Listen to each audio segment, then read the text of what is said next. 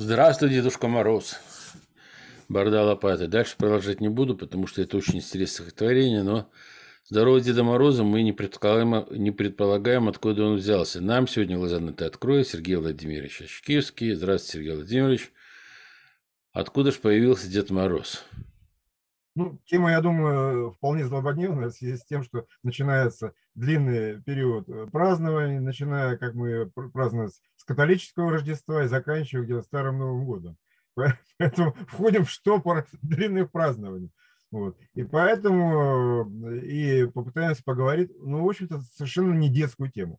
Хотя вот у меня еще там с давних пор складывалось впечатление такое, что Э, что, что такое Дед Мороз? Дед Мороз – это фигура, которую там в советское время выдвинули связи с тем, что атеистическое государство пыталось как-то заместить э, фигуру святого Николая да, или Санта-Клауса, который участвует на рождественские праздники и Новый год во всем христианском мире. Но на самом деле все оказалось, что все не так просто. Может, даже совсем не просто. Во-первых, не просто оказалось и с тем же самым Санта-Клаусом. Значит, э, нам говорят о том, что Санта-Клаус – это э, за ним стоит историческая фигура святого Николая Мерликийского. Ну, если кто-нибудь не э, скажет, что он знаком с этим святым, то я перед ним снимаю шляпу. Вот. А если он еще скажет, где этот святой проживал, то значит, уже будет э, поясной поклон. Вот. Поэтому очень странно, что э, человек, который проживал очень давно и где-то там э, далеких регионов Византийской империи, а потом, которая стала Турция, то есть то, что у нас говорят в глубинке сельское, вот. И стал известен, как нам говорят, тем, что он занимался активно э, благотворительностью, в том числе и детям подарки раздавал. Ну, получается так, что, во-первых, э, в то время всеобщей безграмотности, значит, когда действовал основном сарафанное радио, стать известным э, значит, за пределами своего местечка было достаточно тяжело, если ты был простым человеком. Вот. Дальше ну, делать подарки э, и в нынешние времена не дешево, а в те времена и тем более. Вот, потому что э, большинство людей еле-еле сводили э, э там, без особого голодания все свои насущные потребности. Но под это вот сомнение подкладывает еще то, что, как оказывается при изучении, что святой Николай известен в различных странах под разными именами. Как такое могло получиться? Ну, странно. Да? Во-первых, как он стал известен, уже мы понимаем, да, на фактически весь христианский мир. Непонятно. Почему? Потому что, как нам говорят, нам Библию запрещали читать только за исключением выдержек. Вот, а, и сам народ был безграмотный, даже включая низшую часть священнослужителей, как правило. Поэтому такое распространение известности производит э, ну, сомнения. Так же называли э, этого святого в других странах? Швеция Юль Томтен, в Италии Боб Натале, во Франции Пер Ноэль, в Германии совсем как-то по-чеченски. Войнахман, Войнахсман. Даже в Турции новогоднего дедушку называли Наэль Баба. И только вот в некоторых странах он известен издавна как э, Святой Николай. И это Голландия, Англия, откуда перешла, в принципе, в США тоже под Санта-Клаусом. Австрия и Бельгия. Вот единственные страны, которые там, можно сказать, что почему-то он э, проходил по своим именем. В остальных он шел как разведчик под кодовыми названиями.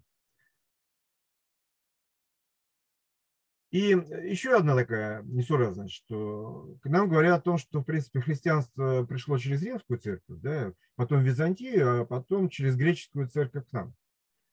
Так вот, в римской церкви свидетель Николая всерьез почитают только в одном баре. Это такой небольшой городишко-порт на, в Италии. А в остальном мире даже не празднуют э, никак э, этого святого. Ну, никак не празднуют. И э, вот нынешний Санта-Клаус, откуда он появился? А появился он в 30-х годах от веселой компании Coca-Cola, которая решила, что надо, чтобы нашу продукцию пили не только летом, утоляя жажду, но и зимой. Как это сделали? Вот они и придумали э, фигуру веселого толстячка Санта-Клауса. Значит, нарядили его фирменные цвета Кока-Колы, бело-красные, значит, и запустили соответствующую рекламу, после которой он стал уже до сих пор э, известной фигурой рождественских и новогодних праздников. Он и сейчас не сходит э, с телевизора.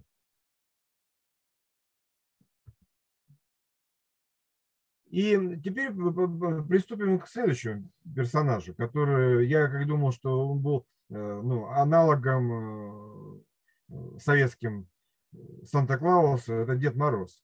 Ну, нам, вообще говорят о том, что Дед Мороз – это персонаж русского фольклора, там, да, нашей мифологии славянской. Ну, Морозкова действительно присутствовал в этом деле, да? но странность-то не в этом.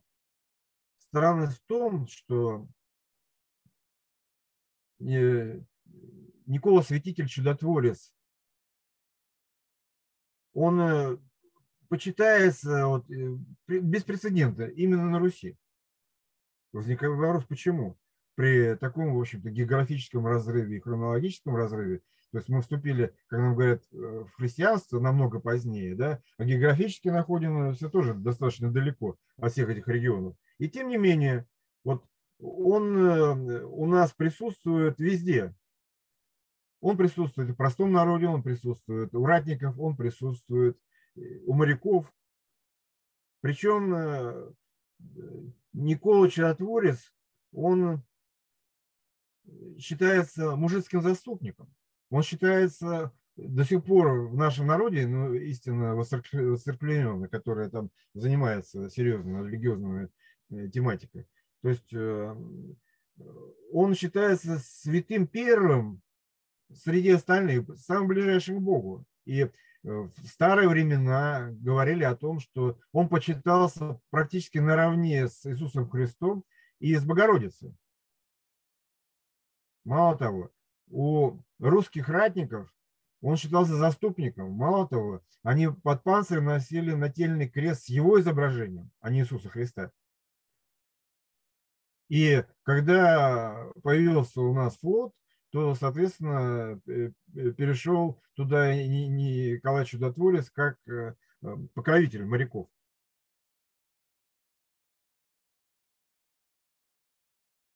Вот с тем, что мы еще встречаемся, о том, что интересно отзываются иностранцы. Значит, э, начиная с э, Герберштейна, это, как мы помним, известный австрийский дипломат, это, по-моему, 15 или 16 век, значит, который оставил свои воспоминания, он пишет, что э, русские считают Николая Богом. Причем Богом, который управляет всем миром.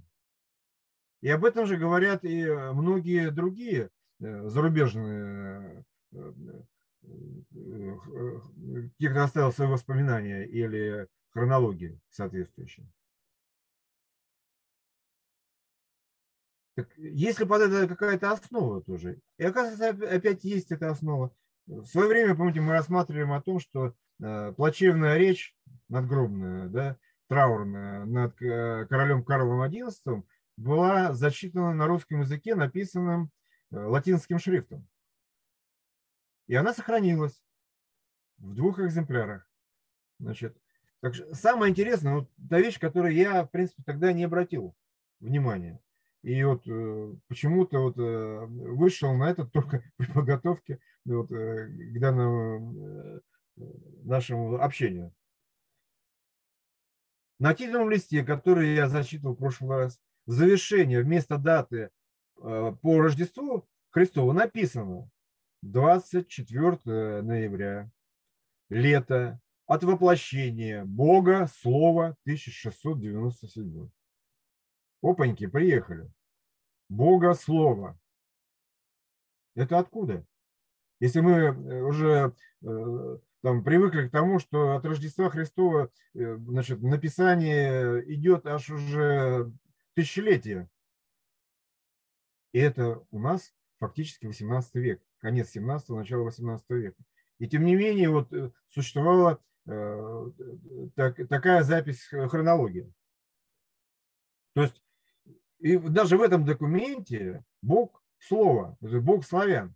Потому что ну, многие есть попытки сказать, откуда произошло э, слово славяне. Значит. Мне, например, наиболее убедительным кажется следующее, что они до сих пор присутствуют в названии как э, минимум двух стран славянских. Это Словакия и Словения. Это слово. Но опять же, мы с течением времени начинаем э, забывать первоначальную сущность слов. Вот меня все время очень убивало значит, библейское «блаженный нищий духом». Ну, как это так? То есть э, нищий в нашем восприятии бедный, да, такой, такой, весь в лохмотьях, да, а в, э, в времена нищий обозначал страждущий, ищущий. И, и тут меняется смысл, что э, тот, кто духом э, ищет и страждет, да, его найти, значит, он действительно благословен Богом. Так и здесь, что слово в стародавние времена обозначало не совсем то, что сейчас. Слово обозначало договор или обещание. И тут же идет, опять же, расшифровка православия, которая вот мне лично больше всего нравится. Что она опять состоит из двух слов. Последнее слово мы расшифровали – договор или обещание. Да? А первое – право. Так вот, у славян существовала ну, определенная философия э, познания окружающего мира, которую они подразделяли на три сферы, которая вошла э, отражение в русском матрешке, которая одна в другой включается. Это явь, навь и правь. Явь – это реальный мир, в котором мы все существуем, мир материального. Навь – это мир умерших, мир информации. И правь – это мир космический, мир э, божественный, можно сказать. Да? Поэтому православие в моем представлении это договор или обещание Богу, или обещание там высшему сознанию что-то. Вот отсюда, на мой взгляд, и происходят эти вещи. И если мы начнем вот э, таким образом подходить, то совсем по-другому начнем воспринимать и нашу историю. Почему? Потому что э, как нам известно, да, что Иисус Христос не был э, ведь э, первым э, христианином. Его крестил Иоанн Креститель. А мы уже говорили о том, что существовало или существует достаточно много документов, которые говорят о существовании на Востоке христианского огромного восточного царства из 72 царств состоящее. Пресвитер Иоанна. Что такое пресвитер? Пресвитер – это глава э, как э, религиозный, так и светский. Его а, аналог восточный – это калиф. И во многих русских документах написано, того они калифа чтут, как мы папу. А, того они папу чтут, как мы калифу. Но у нас существует и опять же исторический персонаж, который полностью этому соответствует. Это известный Иван Калита. Нам почему-то переводят – что Иван Калита, и Калита – это кошелек. Я себе представляю, как богатый там олигарх ходит и с большим кошельком и за все расплачивается. Он это, и ныне-то этого не делает. А в стародавние времена, чтобы царь там платил и ходил с кошельком, ну это вообще никакие ворота. А вот если каль, калита – это калиф, то есть одна буква, и причем э, Т и Фита стародавние, они практически одинаково писались. Могли несколько перепутать специально или намеренно. Да? Э, так и получается, что пресвитер, Иоанн пресвитер.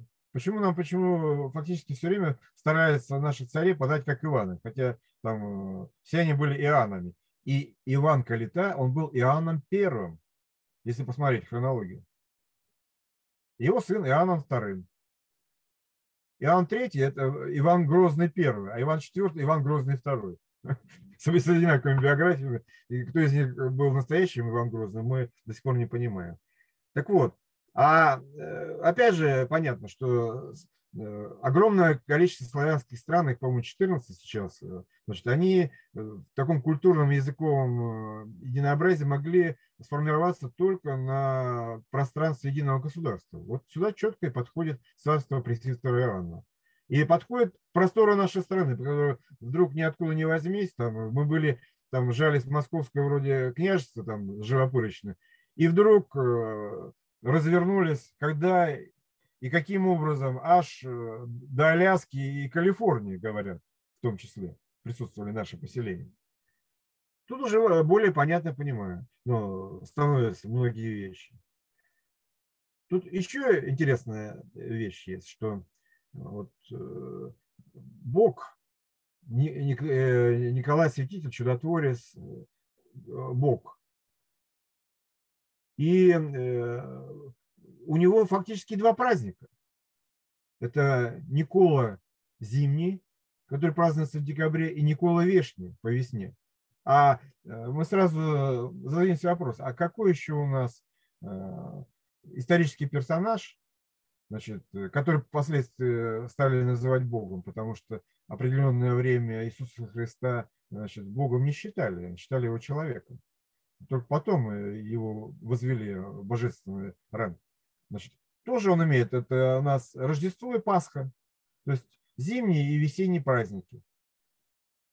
Еще интересная штука, что э, у славян, ну как и у русских, как мы члены славянского братства, присутствует обряд каледования на Рождество. И нам почему-то все время говорят о том, что это э, языческий праздник э, Каледы. И когда начинают там э, товарищи ученые рассказывать, что в их представлении Каледа, откуда он произошел, то мозги точно съезжают на бок. А ведь, в принципе, ну, в самом произношении он же четко смысл производится. Каледовать, коли давать, или сокращенно от Николи давать. То есть смысл какой?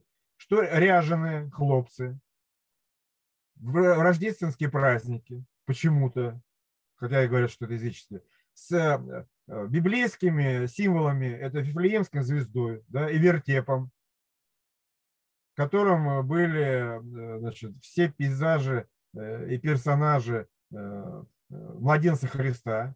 Ходили по хатам, значит, пели песни и получали за это дело подарки. Вот смысл каледования. То есть поздравления, приветствие и получение подарков.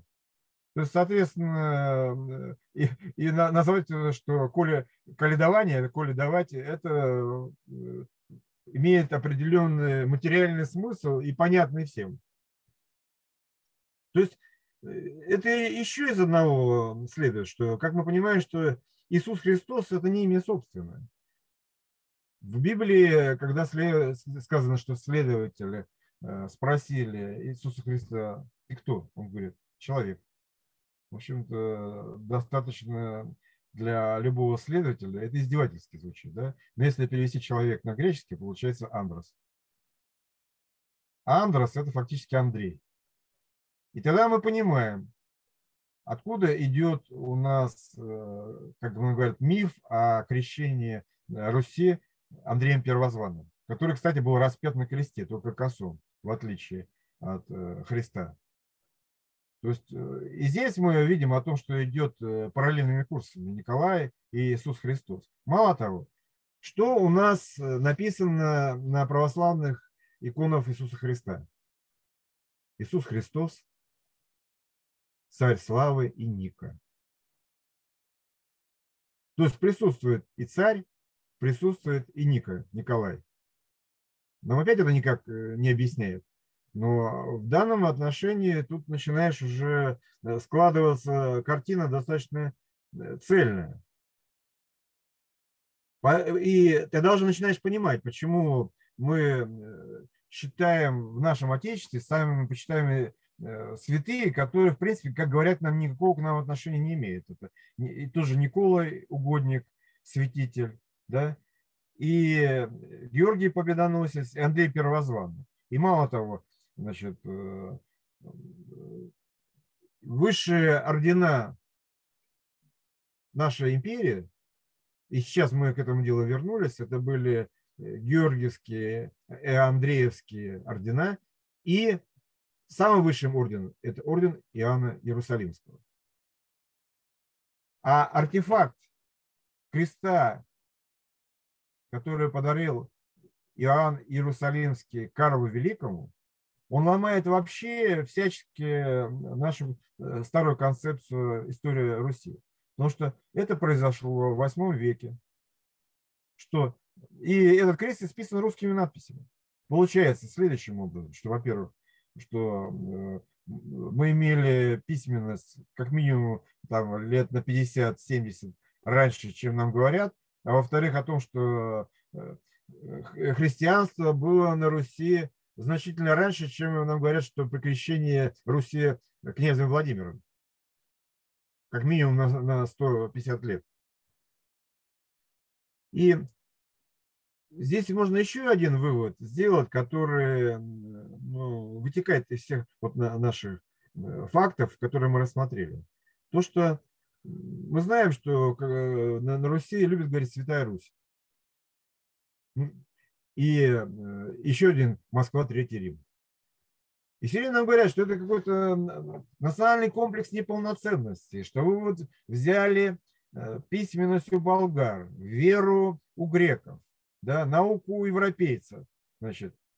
И э, чтобы это свою неполноценность заткнуть, вы придумываете всякую такую э, лажу для того, чтобы выглядеть получше. Но если все это дело сложить, что получается? Получается, что... А еще добавим следующую интересную вещь, да, чтобы уже полностью добить оппонента. Значит, ну, опять же, общеизвестно о том, что э, христианство возникло среди рабов. Ну, для человека здравого рассуждающего э, это может быть только в том случае, если рабы э, к моменту значит, э, своего получения этого статуса уже были христианами, то есть жили в какой-то христианской стране. Потому что новая религия не могла возникнуть среди рабов. Ну, ну, это абсолютно бессмысленно, и, и больше нечем заниматься, как только еще и такими вещами. Но еще интересная вещь, что э, слово «славянин» и «раб» в написании романа германской группы, они фактически одинаковы. Так и возникает вопрос, а почему же э, мы прочитываем, что э, христианство возникло не среди рабов, а среди христиан? Мало того, как э, называлась э, там, львиная доля населения э, России еще в XIX веке? Крестьяне. В какой еще там самой христианской стране, то, ну, как нам говорят там в Италии или в Византии, где народ называется христиане? Нет такого. То есть есть христианская вера, но чтобы народ назывался крестьянами, христианами, ну, нет ни в одном народе. Получается опять непонятно. Еще одна штука интересная, что опять общеизвестно, что христианские, э, ранние христиане жили общинами. И что мы знаем о том, что христианская наша община, она продержалась вплоть даже Столыпинских реформ. И основной смысл Столыпинских реформ было разрушение христианской общины. В принципе, вот на, на мой взгляд, именно этим он добился, что императорская Россия потеряла стержень своей, э, на котором она держалась. И мы получали, получили в результате сначала революции 1905, а потом 17 года. То есть этими реформами было разрушено единство э, народа. Вот такие интересные вещи можно получить, если рассматривать такие, казалось бы, детские фигуры, как Деда Мороза и Санта-Клауса. Поэтому э, приходим к выводу, что этими персонажами заслонили историческую фигуру, которая скрывает только потому, что а, если ее открыть, то меняется совершенно роль Руси и России в мировой культуре и истории. То есть мы уже становимся из тех, кто э, черпал, в тех, откуда черпают.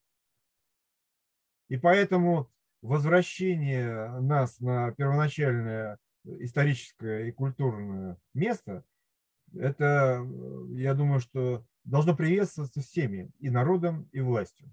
Но пока вот, я не вижу во власти, по крайней мере, э, большого желания вернуться к нашим историческим и культурным корням.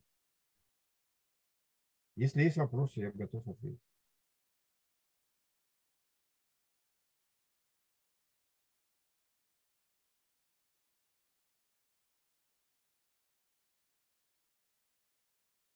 Владимир Викторович, наверное, вышел. Да, мне секунду, просто я микрофон надо было включить. Ну, крайне интересная вещь, честно говоря, первый раз с этим сталкиваюсь. Очень понравилась мне идея с калидованием. Коледовать, то есть это... Это, это не заимствование, это мои, мои да, прекра, прекрасная на самом деле такая расшифровка этого слова, что очень все похоже на правду. А почему не хотят э, власти делать? Вы представляете, какой хаос начнется, если мы сейчас начнем переделывать историю. Поэтому я всегда призываю всех альтернативщиков, всех наших друзей. Сначала мы должны, друзья мои, вот какое-то должно быть принято решение идеологическое. Согласна, да? То есть без идеологии сейчас менять историю пойдет сплошной хаос, да, в головах и везде. Должна быть государственная идеология какая-то, какая-то мировоззренческая, не знаю, какой-то мировоззренческий конструкт, а потом уже в соответствии с этим мировоззрением, ну, как везде делалось. Ну, будем менять историю. Если у нас, значит, такая история, значит, вот будем описывать ее так. Если такая история, то будем... Все равно правды мы все не узнаем. Источников нет. Вот Владимир Викторович говорит, что на самом деле источников очень мало. Да. И реальные источники появляются исторически где-то, наверное, с 15 века. С 15 века, да, Владимир Викторович? Ну, с 15 века там есть два вида источников. Текстовые и э, актовые. То есть вот до 15 века берется там, там 10 11 актовые, там книга записи, женился, развелся, да. умер, родился. И вот в горизонте количество актовых документов. И в 15 веке вдруг э, по экспоненте пошли э, вверх э, текстовые документы. Летописи или летополя. Александр Иванович, я еще буквально две минуты хотел заступиться да. за аудиторию школы здравого смысла, потому что здесь Э, у нас у многих есть автомобили и есть такие магнитики, да? Там э, Иисус Христос, Богородица и Николай Чудотворец. Почему там э, третий Николай Чудотворец? Потому что это святой, который так сказать, путешествованием, путешествующим, он, значит, помогает в дороге. Поэтому он там третий. А, Э, Русской Православной Церкви очень много святых досталось от греков. Ну, потому что греки на 2000 лет, э, так сказать, э, старше. А, и один из них Николай Чудотворец, или как его называют, мир ликийский. Что такое? Мира – это город, а Лики – это область. Вы все ее знаете. Э, это Византия третий век, а сейчас Ликия область, это вот в Турции Анталия. В Анталии же почти все были. Вот от Анталии в сторону Кемера, это и есть Ликия. Если еще там подальше проехать, я город этот не помню, э, это как раз и город мира. Поэтому э, у нас все знают Сергей Владимирович, кто такой Николай Чудотворец, мир лигийский. Да, первые русские святые, первые русские, самые первые, которые уже, так сказать, канонизированы, это князья Борис и Глеб. Кто не знает, почитайте. Их, кстати, было три родных брата. Канонизировали только двух. У меня все. Я да. извиняюсь, но тут был вопрос э, выпускников самых престижных видов. Они не могут сказать, что такое H2O. Да? Это не в школе здравого смысла. В школе здравого смысла. такие вопросы. В школе здравого смысла H2 узнают все. И даже в школе здравого смысла я больше скажу. Все знают, что такое C2H5OH. Ну, и мало того, что знают, половина еще и, и, и пробовали на вкус. Ну да. Почему половина? Я думаю, больше. Ну, можно сказать, женская вряд ли этим, этим занималась. Александр Горонович, благодарим нашего да. Сергея Владимировича. Да. Спасибо большое, Сергей Спасибо. Владимирович. Всего вам доброго. Очень интересные у вас всегда сообщения такие, они необычные. Во всяком случае, заставляют думать. Спасибо огромное. Всего доброго. До скорой встречи. Спасибо вам.